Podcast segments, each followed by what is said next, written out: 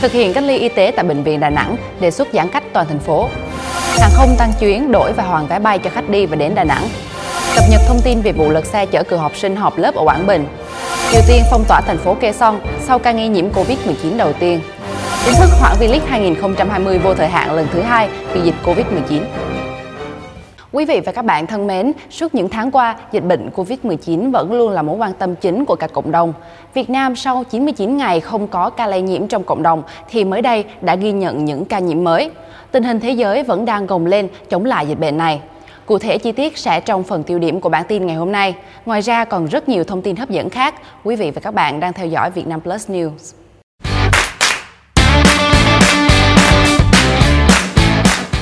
Ngay sau đây là một số tin tức cụ thể.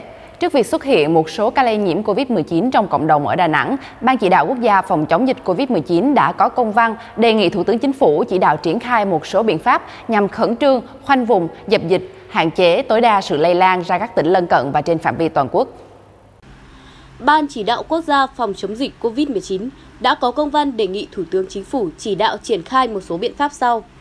1. Thực hiện giãn cách toàn thành phố Đà Nẵng theo chỉ thị 16 CTTTG ngày 31 tháng 3 năm 2020 của Thủ tướng Chính phủ trong vòng 15 ngày, kể từ 0 giờ ngày 27 tháng 7 năm 2020.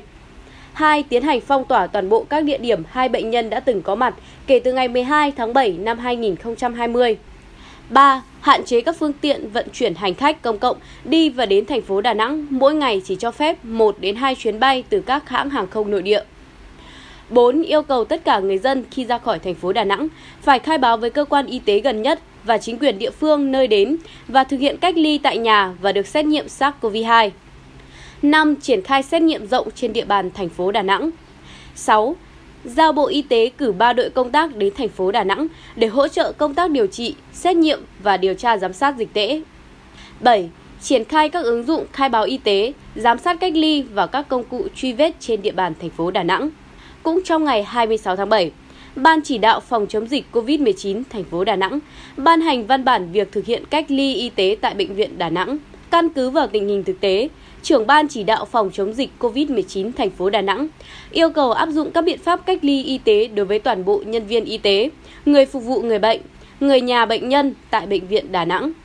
Thời gian cách ly 14 ngày, bắt đầu từ 13 giờ ngày 26 tháng 7 đến 13 giờ ngày 9 tháng 8 và có thể gia hạn thêm dựa theo tình hình thực tế. Tính đến chiều ngày 26 tháng 7, Việt Nam đã ghi nhận 420 trường hợp mắc COVID-19. Trước diễn biến mới về dịch COVID-19 tại Đà Nẵng, các hãng hàng không đã đưa ra phương án tăng hàng chục chuyến bay đi và đến, đồng thời hỗ trợ đổi vé bay, hoàn vé hành khách trên các đường bay đi và đến địa phương này từ ngày 26 tháng 7. Trước các nhu cầu di chuyển tăng đột biến của hành khách, Bamboo Airways tiến hành mở bán vé hai chuyến bay từ Đà Nẵng, Hà Nội ngày 26 tháng 7 và Đà Nẵng, thành phố Hồ Chí Minh ngày 27 tháng 7. Ngoài hai chuyến bay này, Bamboo Airways dự kiến tăng cường khai thác thêm 4 chuyến bay từ Đà Nẵng đi Hà Nội và thành phố Hồ Chí Minh, cũng trong ngày 26 tháng 7 tùy theo tình hình thực tế để phục vụ nhu cầu của hành khách.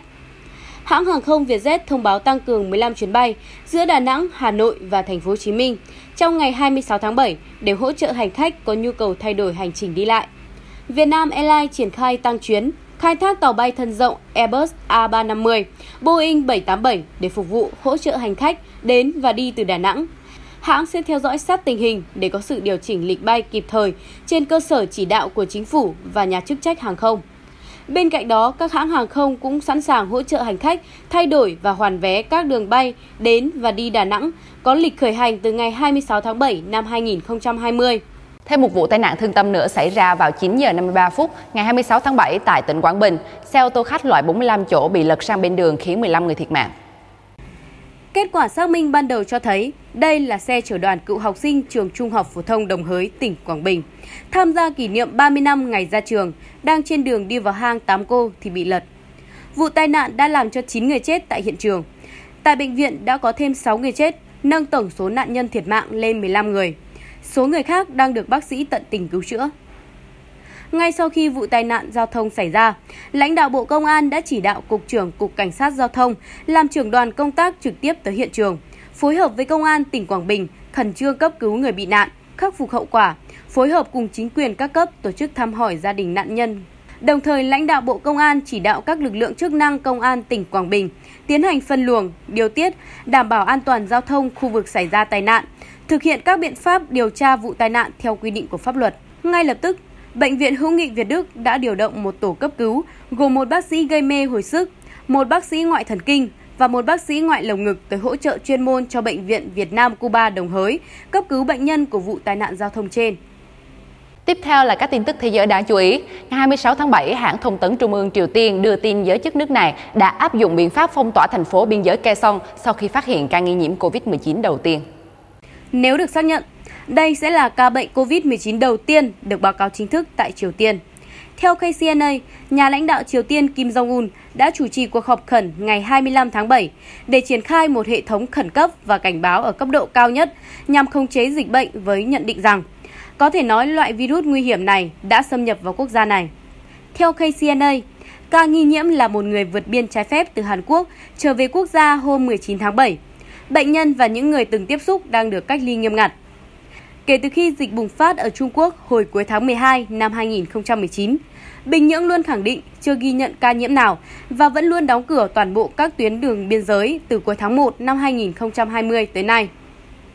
Trở lại với tin tức thể thao những ngày qua, trước diễn biến phức tạp của dịch Covid-19 với một số ca nhiễm mới nhất tại Đà Nẵng, công ty cổ phần bóng đá chuyên nghiệp Việt Nam VPF đã trình phương án tạm hoãn các giải đấu chuyên nghiệp lên VFF và đã được thông qua.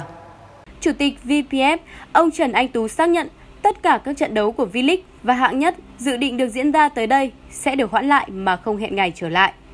Với quyết định này, các trận đấu tiếp theo của V-League và hạng nhất 2020 dự kiến diễn ra vào ngày 29 và 30 tháng 7 đều bị lùi vô thời hạn. Trong số này, trận đấu trên sân nhà Hòa Xuân giữa SHB Đà Nẵng và Hải Phòng đã sớm được hoãn đầu tiên do Ủy ban Nhân dân thành phố Đà Nẵng ra công văn hoãn tất cả các hoạt động thể thao tại địa phương.